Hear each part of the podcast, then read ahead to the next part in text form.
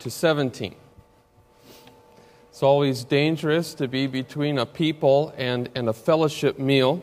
Uh, as the smells uh, come among us, hopefully our attention uh, is given to the Word of God. This is our, our main entree, really, today. Colossians 3, verse 15.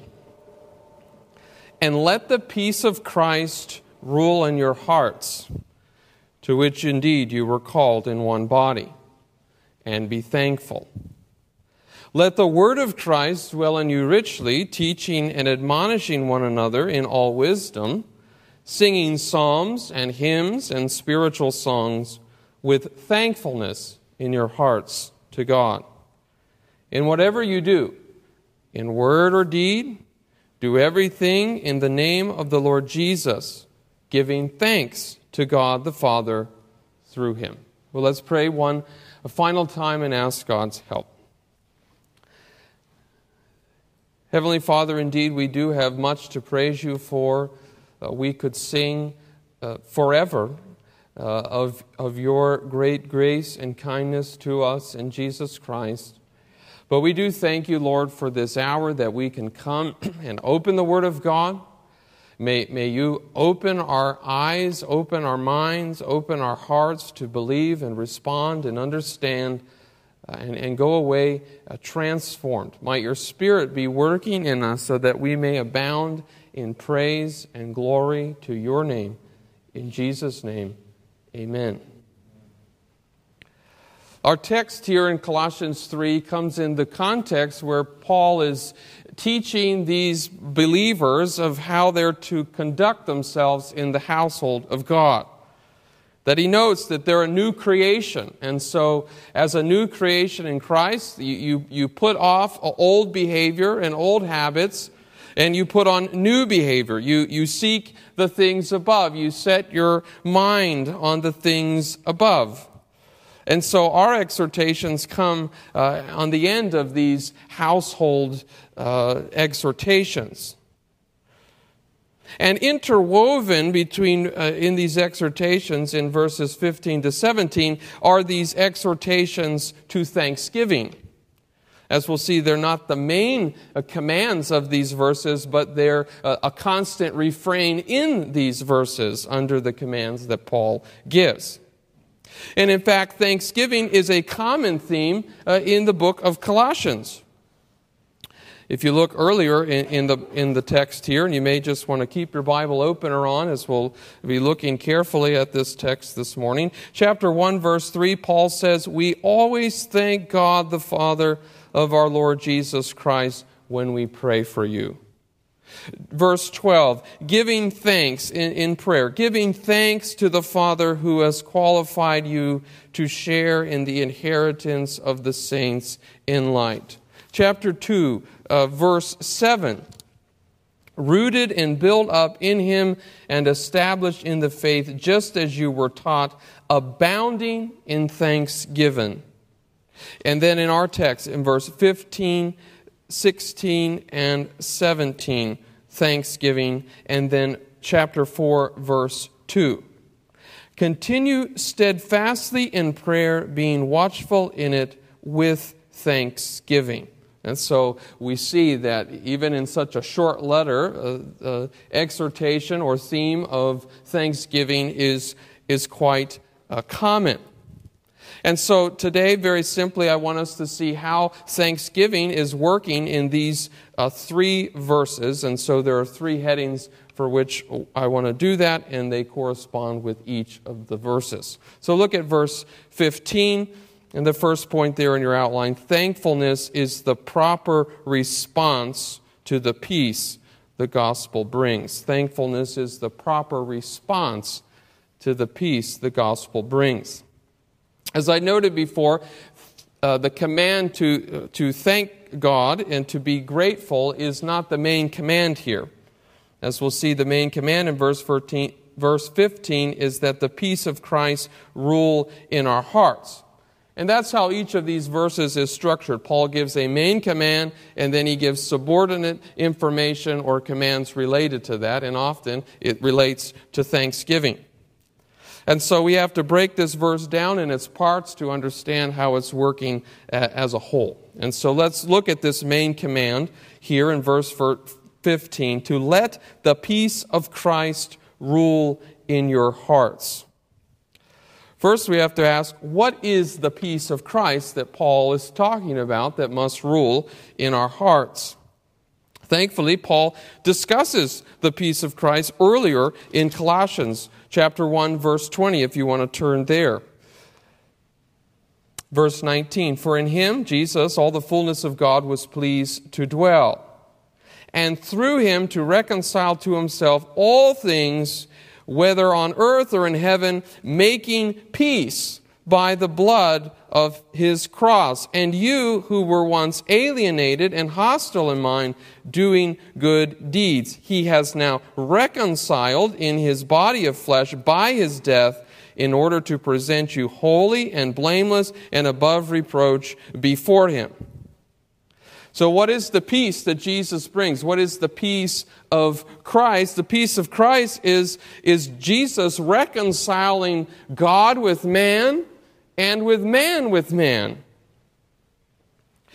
Paul reminds the, the Colossians here of their former way, of their former hostility against God in verse 21. You were once alienated. He reminds these believers that before Christ, you were cut off from life with God. You were alienated from Him. In your sins, uh, you were under His judgment and condemnation. You were hostile in mind. You, you didn't like God. You hated His ways. You hated His commands. You were at enmity with him, and that showed in your doing of evil deeds. You acted in ways contrary to God's law and word. And Jesus comes and brings peace between you and God. But the hostility isn't just between God and man because we're told that Jesus reconciles all things, whether on earth or in heaven that the whole creation order is out of whack. That you sort of have to be a, a, a hermit with your head in the ground to think that there's not a problem between uh, human versus human relationships. That this hostility, uh, this enmity towards one another is as old as, as uh, Adam and Eve's children. Cain hated his brother Abel and murdered him. And the history of mankind has been a history of, of hostility, of nations, of tribes, of wars.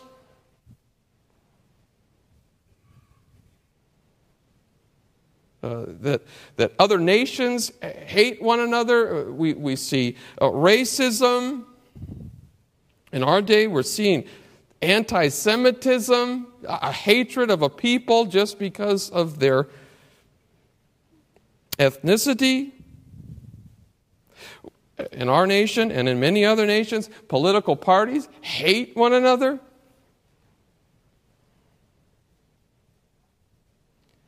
Locally, you, just turn on the news, and every day there's a, a news stream of this person murdered that person this person mugs old lady, grandma, sister, kills children. So there, there's this hostility between God and man in our rebellion against Him. And then there's this hostility between man and man. And we're told uh, that Jesus comes and brings peace. So this peace of Christ is not fundamentally this inner tranquility but this peace is a, is, a, is a forging of relationships that was once hostile. And how does Jesus bring this peace? We're told he brings it, Colossians 1:20, by the blood of his cross. That Jesus comes and the hostility that you and I deserve for our sin, he bore in his own body on the cross. And the wrath that was uh, of God that was hostile against us, is satisfied in the death of Christ. We say Christ's death was propitious, meaning it satisfied the wrath of God against sinners. And we can think of many examples in, in the Old Testament of of Israel's sin inciting God's anger and that anger having to be satisfied. I thought of 2 Samuel 24, where David uh, gives a census, takes a census. God told him not to do this. And that leads to great pestilence where the angel of the Lord is destroying uh, people uh, after people. 70,000, we're told, are, are dead from Dan to Beersheba. And, and David comes and, and he pleads for God's mercy and eventually uh, leads to, to erecting an altar there. We're told the, the last words of, of the book of Samuel. So the, the Lord responded to the plea for the land, and the plague was averted from Israel. His sin incited God's wrath, and there needed to be uh, some mediary, some offering to appease the wrath. And in all of our conflict in our world, the, the, the world is crying uh, for justice. The, the blood of the innocent cries out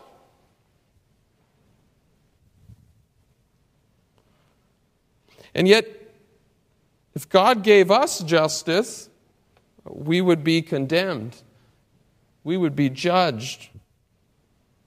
And so Jesus comes and he takes the hostility that you and I deserved. He makes peace by the blood of his cross. You were an enemy of God, and now you're a friend and a child of God if you're in Jesus Christ.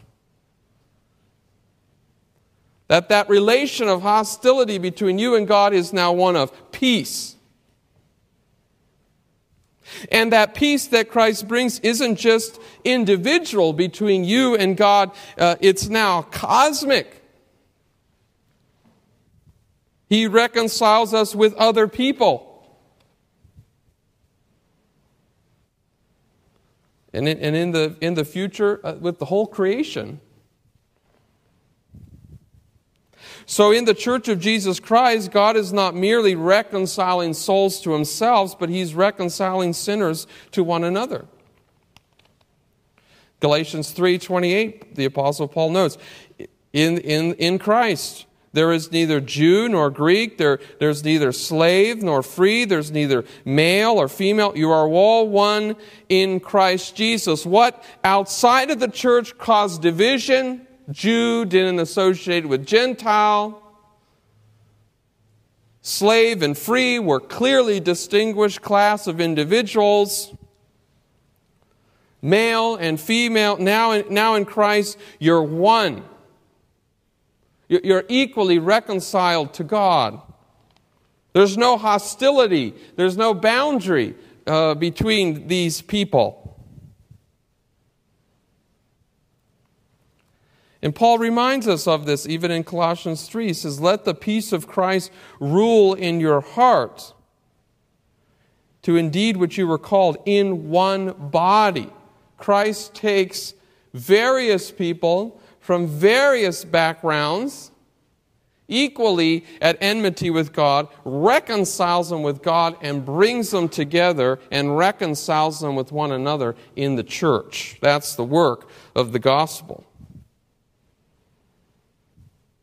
And so you have the peace of Christ if you're in Christ. If you don't have Christ, you don't have the peace of Christ, you are still in under God's wrath and need to repent and believe to experience this peace of Christ. So Paul says this reconciling peace of Christ should rule in our hearts.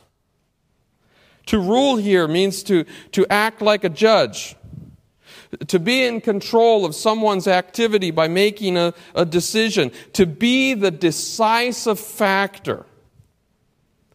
So, the decisive factor of guiding, controlling, of making our decisions in the household of, of God is the peace of Christ.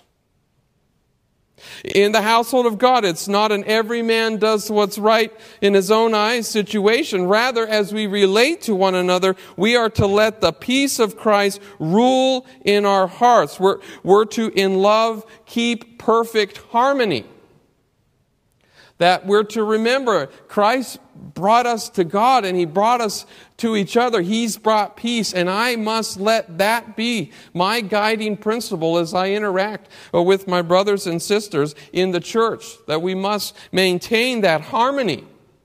The peace of Christ should rule, and Paul notes, in our hearts. This peace goes, goes deeper than, than a, just a, a political ceasefire. It's a genuine peace. It's a genuine concern for your brethren in maintaining the unity of the body. So that's the main command. And Paul follows immediately that by saying, very simply, and be thankful. And so the question for us is what does that command, be thankful, how does it relate to the previous command? Because Paul in verse 16 is going to go to another uh, main exhortation. And so we, we see the structure of this passage that being thankful is related to letting the peace of Christ rule in your hearts. And so, what's the connection? Well, the proper response to the peace that Christ brings in the gospel is thankfulness. A characteristic of the ungodly is their ingratitude. In, in 2 Timothy 3 2, Paul, in, in talking about the last days, he's talking about people will be lovers of self, lovers of money, proud, arrogant, abusive, disobedient to their parents, ungrateful, unholy.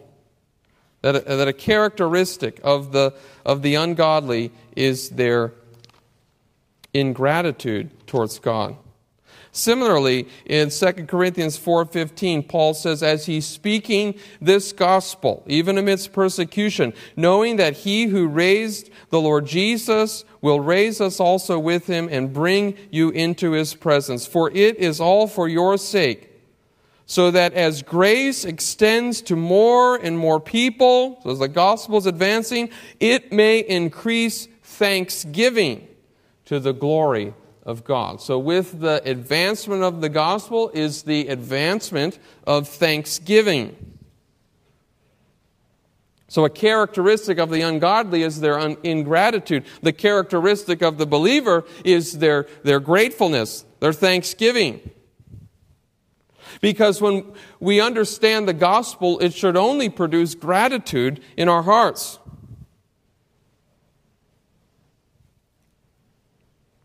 We should have nothing but gratitude rise up to God every time we think of the hostility that we had with God and the fact that Jesus came and brought peace by the blood of his cross.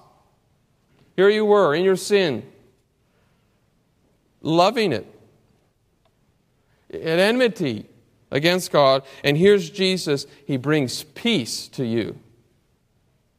Jesus announces on the cross, it's finished. The, the wrath of God is appeased. You no longer have to face eternal death because of the work of Christ. And so that should produce in you great praise and thanksgiving to God. So I think that's quite obvious for us. But why, why give an exhortation to thankfulness in a, in a passage that's talking about maintaining the peace of unity?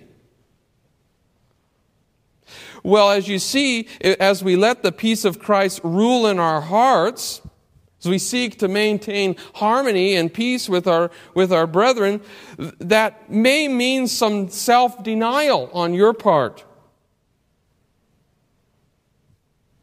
You, you may not get everything you want.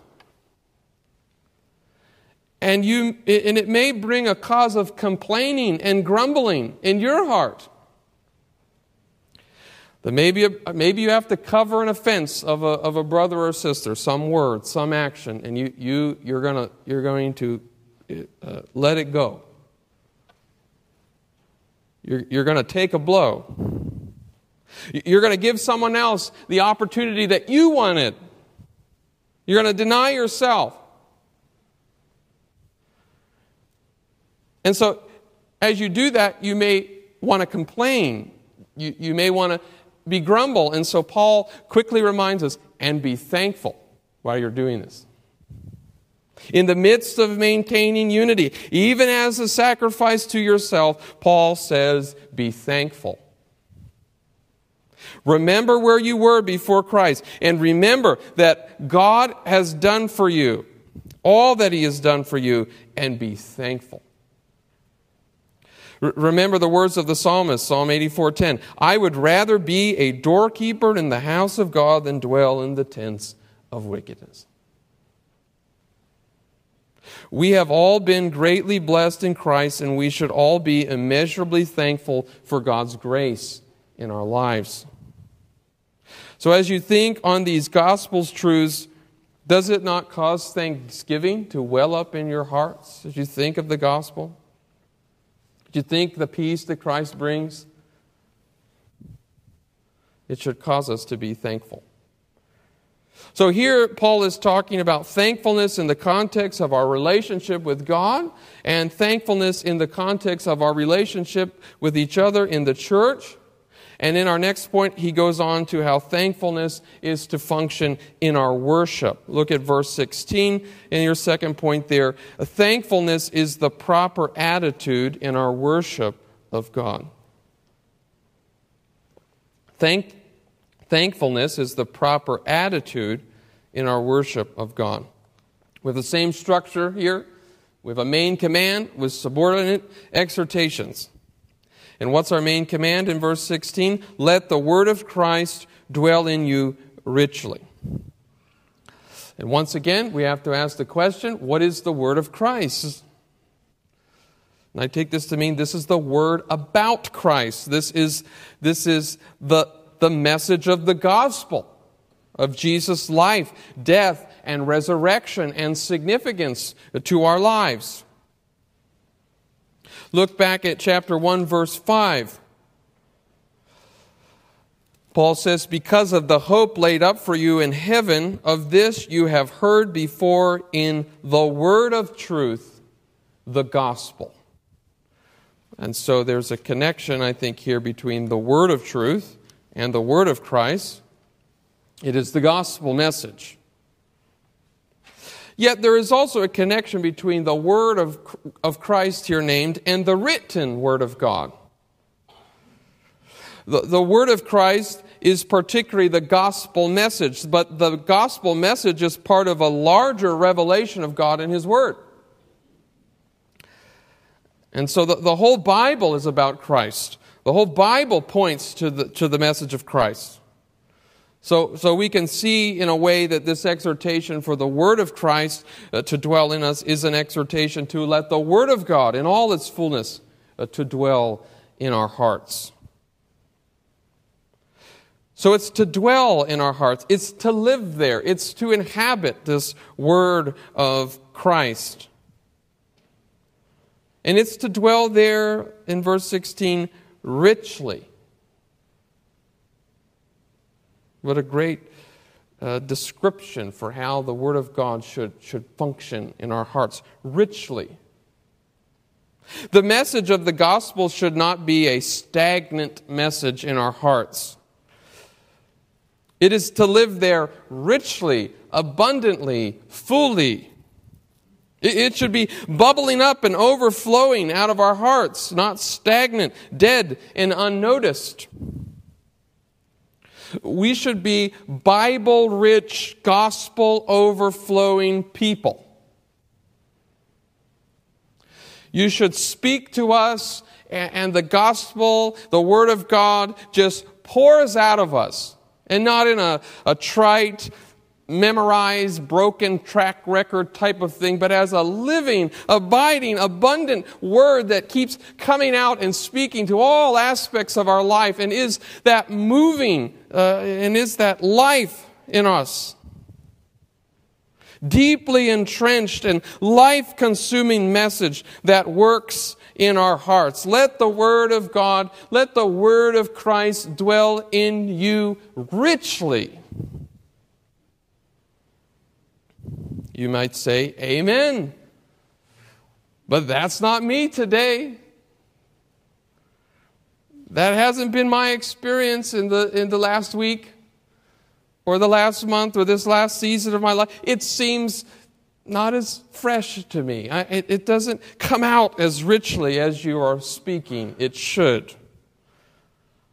Well, there's good news because if, if that's not you, Paul gives us means by which we can have the Word of God and enhance its richness to us. And that's uh, what follows here. Let the Word of Christ dwell in you richly, teaching and admonishing one another in all wisdom. And so we have three more uh, verbals here that Paul uses to help us, to aid us as a means of grace to let the word of Christ dwell richly in us, teaching, admonishing, and singing. So, first, teaching and admonishing uh, each other. Paul notes this should be done in all wisdom. We should teach, we should instruct one another in, in wisdom, not flippantly, but in accordance with the Word of God. And how are we to, to, to teach and instruct one another? With psalms, hymns, and spiritual songs. Now, commentators are divided on where to put psalms, hymn, and spiritual songs. Does it fundamentally go under singing, which might make the most sense uh, to us? Or is it to follow after teaching and admonishing? And our ESV likely takes that first. But I, I think it's better to take psalms, hymns, and spiritual songs with teaching and admonishing. So that we're to teach and admonish each other with or by means of psalms, hymns, and spiritual songs. I think one, it fits the structure of the passage better. And secondly, if you want to turn to Ephesians 5:19, there's a parallel passage. We know these letters are related to one another. And so, in a similar content, Paul says in, in 519 of Ephesians, addressing one another in psalms and hymns and spiritual songs, singing and making melody to the Lord with your heart. And so here it's very clear that we're to address one another. We're to speak one another in psalms, hymns, and spiritual songs. So I think the same exhortation is, is given to us here that we're to uh, address one another. We're to teach and admonish one another by means of singing psalms, hymns, and spiritual songs. Once again, it's, it's not quite clear what are the distinctions of, of psalms, hymns, and spiritual songs, but there is a, a testimony, a variety uh, of, of, of music here. Not just the Old Testament psalms, but other songs used uh, to praise God. So that's the exhortation. We're to teach and admonish one another with our singing. Do you think about that when you're singing? That you're instructing uh, your brothers and sisters? Which, which leads to an important point. Much could be said about uh, church music and singing here. But one thing in order for you to teach and admonish your fellow believer with your singing, you must open your mouth and sing audibly enough that the person near you can hear you singing. That you have a, God given responsibility uh, to open your voice and, and let it be heard. Maybe not across the, the auditorium, but at least to your neighbors around you so that they hear you, so that they hear the words of the song, so that then they are taught and admonished by the words of the song. So the quality of your voice is not the fundamental factor, but the clarity of your voice in speaking the truth. A central purpose here in church music is instruction. It's the words of the song that come from the voices of the people that instructs and edifies us in corporate singing. Our brother last week, Frank Dewana, made this point uh, he said, you know, sometimes he has come to worship and he just can't sing. He, he doesn't feel like singing. But when he hears the brethren around him singing praise to God, that is a means of grace to strengthen his soul. So you have a, a means uh, uh, given to you by God to admonish and teach your brothers, and that's simply by singing. Your participation in singing is, in worship is an important means of grace to your brothers and sisters so that the word of Christ may dwell richly in us. So, teaching and admonishing one another. Secondly, here, singing, and obviously we're singing psalms, hymns, and spiritual songs. But I think what Paul is doing here is uh, he discussed the external factors of, of of our singing. That why do we do it? We're doing it to instruct one another. And now he's, he's addressing internal factors of our singing. We're to sing with thankfulness in our hearts to God. Now, maybe your translation says with grace.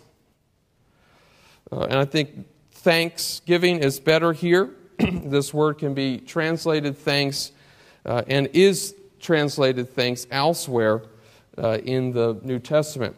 I'll just give you a few if you're interested in this.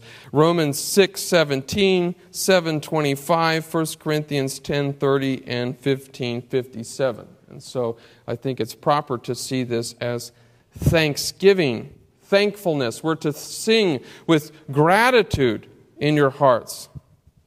So, as we externally instruct our brothers and sisters in Christ, internally, our hearts, we should be singing with thankfulness, with gratitude.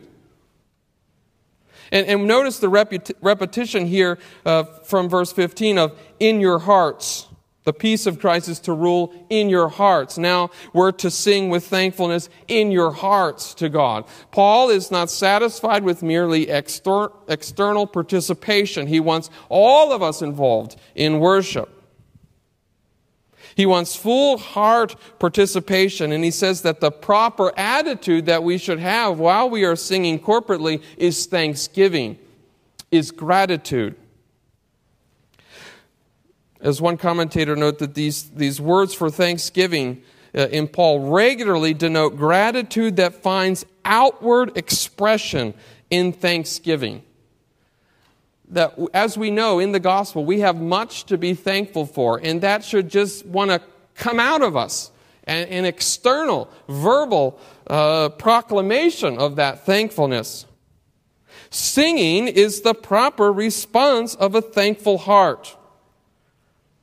So, as the word of Christ is spoken to us and spoken by us in our singing, we should overflow once again in our hearts with gratitude to God for all that He has done in the gospel. We shouldn't sing sourly, we shouldn't sing begrudgingly, but we should sing exuberantly with great joy and thanksgiving to God for all that He has done for us in Christ. So, so what is your attitude when you sing? Do you sing? And do you sing with a heart that's full of thankfulness to God for all He's done to you in Christ? And Paul says that's how it should be. So we've seen Thanksgiving's relation to our relationship with God, with our relationship to each other, and we've just seen it now in corporate worship. And finally, verse 17, we'll see it in all of our lives. So, our last point there thankfulness should be a constant theme in our Christian lives.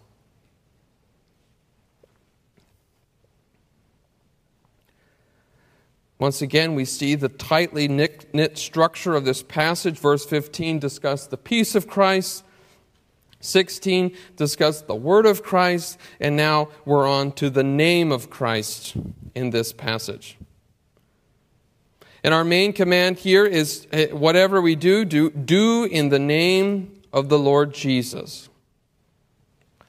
Paul begins this exhortation with qualifying whatever you do.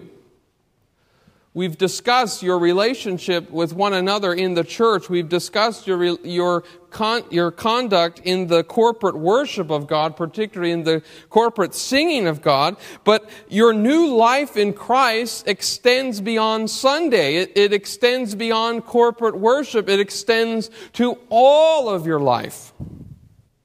And so he says, whatever you do, do all in the name of the Lord Jesus. We are to seek to glorify God in all of our lives with every action. We are, seek, we are to seek to please Him and acknowledge that we represent Him in the world. He, he repeats this uh, again in verse 13 in his exhortation to, to the slaves. Maybe you have a hard master.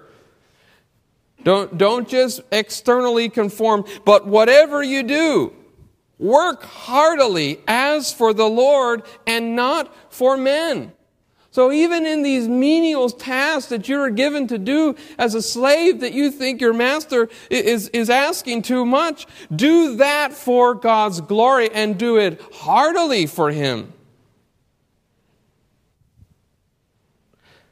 In 1 Corinthians 10 31, we have a similar exhortation.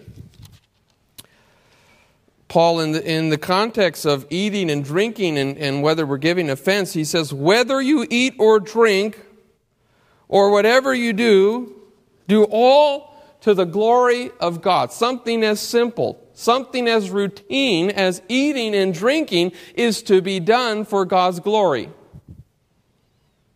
Nothing is secular in the Pauline mind. Everything is sacred. That means everything we do is an opportunity and responsibility to serve and glorify God. We have the responsibility to do everything to God's glory. Paul says, Do everything in the name of the Lord Jesus.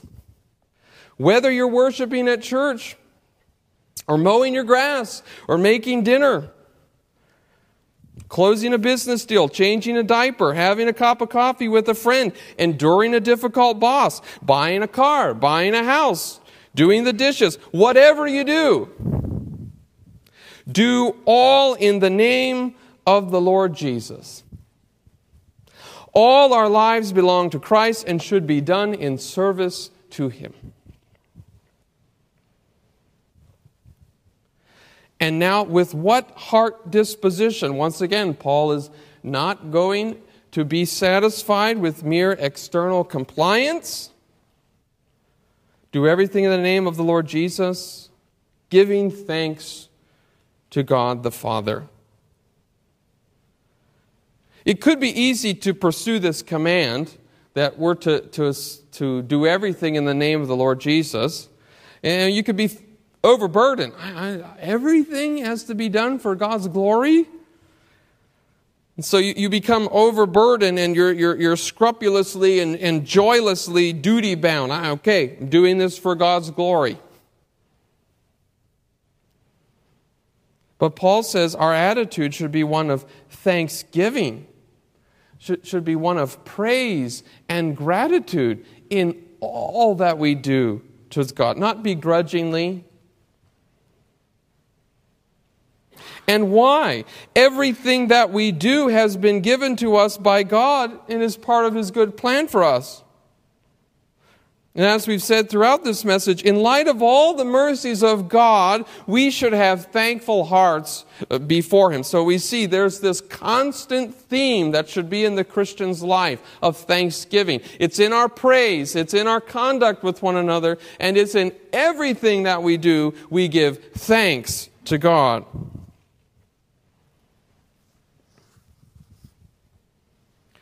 Even outside the context of corporate worship.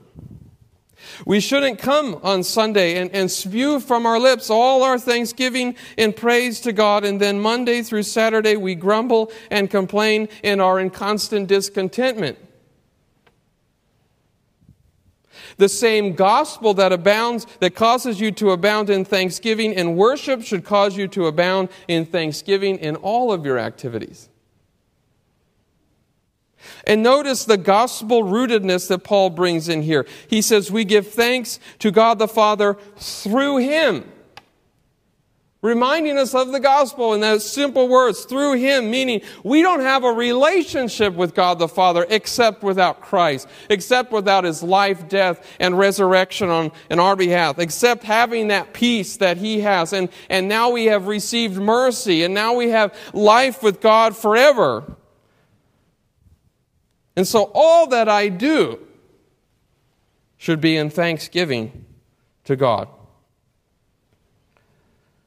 So, do you abound in thanksgiving in all your activities in life? do you say thanks to the Lord when you're caring for that little one for the umpteenth time in the middle of the night? Or correcting that toddler for the same petty sinful behavior, or admonishing that teenager for their foolish and decisions or disrespect? Do you say in those moments, Thank you, Lord? Thank you for blessing me with this child or these children. Thank you for entrusting me with their stewardship and care that I'm able uh, to, to be a godly influence and speak your word to them. Other parents, uh, unbelieving parents, wouldn't address these and bring the gospel home to them. Thank you, Lord, for, for my parents who were patient and cared for me when I acted very similarly. And more important, thank you, Heavenly Father, for your patience and care for me when I am often so foolish and disobedient and acting in a very similar way to my child is to me. Many of us experience uh, much hospitality with one another. That's a joy. And when you're the host and you're serving, it's very easy to become the, the Martha like mentality, and you're all, you know, is the pork overdone? Is, is everyone feeling okay? How do, they, how do they think about me? Do you take time to pause and just rejoice and thank God uh, for the moment? Thank God for the fellowship uh, with the other saints. Thank God for the work and the lives that you're able to hear as you uh, discuss over a meal in the midst of, of, of, a job that maybe on a certain day you're very frustrated and you're overwhelmed, do you, do you stop and say, Thank you, Lord? Although I would like circumstances to be a little bit different right now, I'm very thankful for this job. Other people struggle to find employment. Other people struggle to find employment that is sufficient uh, to, their, uh, to cover their needs. But, but you have, eh, through this job, amply supplied our needs, and I'm even able to give uh, greater works of service. Thank you, Lord. Do you thank the Lord for your church? There's no perfect church, there's no perfect situation, but, but you can be thankful that you can come and hear the Word of God. You can sing his praise, you can fellowship with other believers.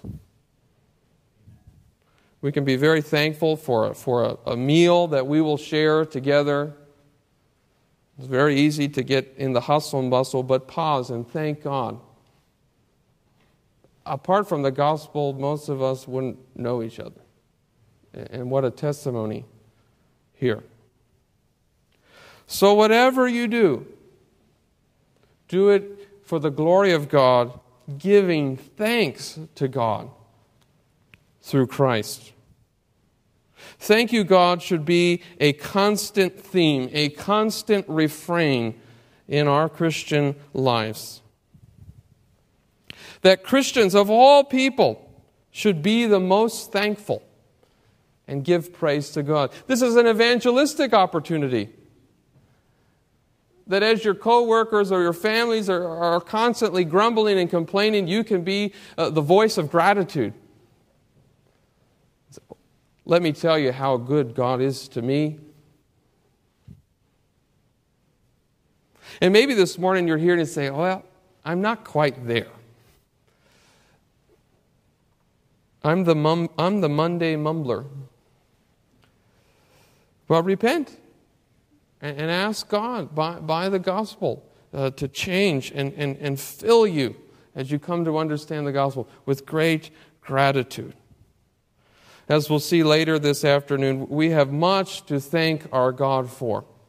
And so may thanksgiving abound more and more in our hearts and on our lips to our God. Amen. Heavenly Father, we do thank you for so much that you've done to us, so much in Christ that we have of your grace. We confess that we often grumble and complain and fail to be thankful where we ought.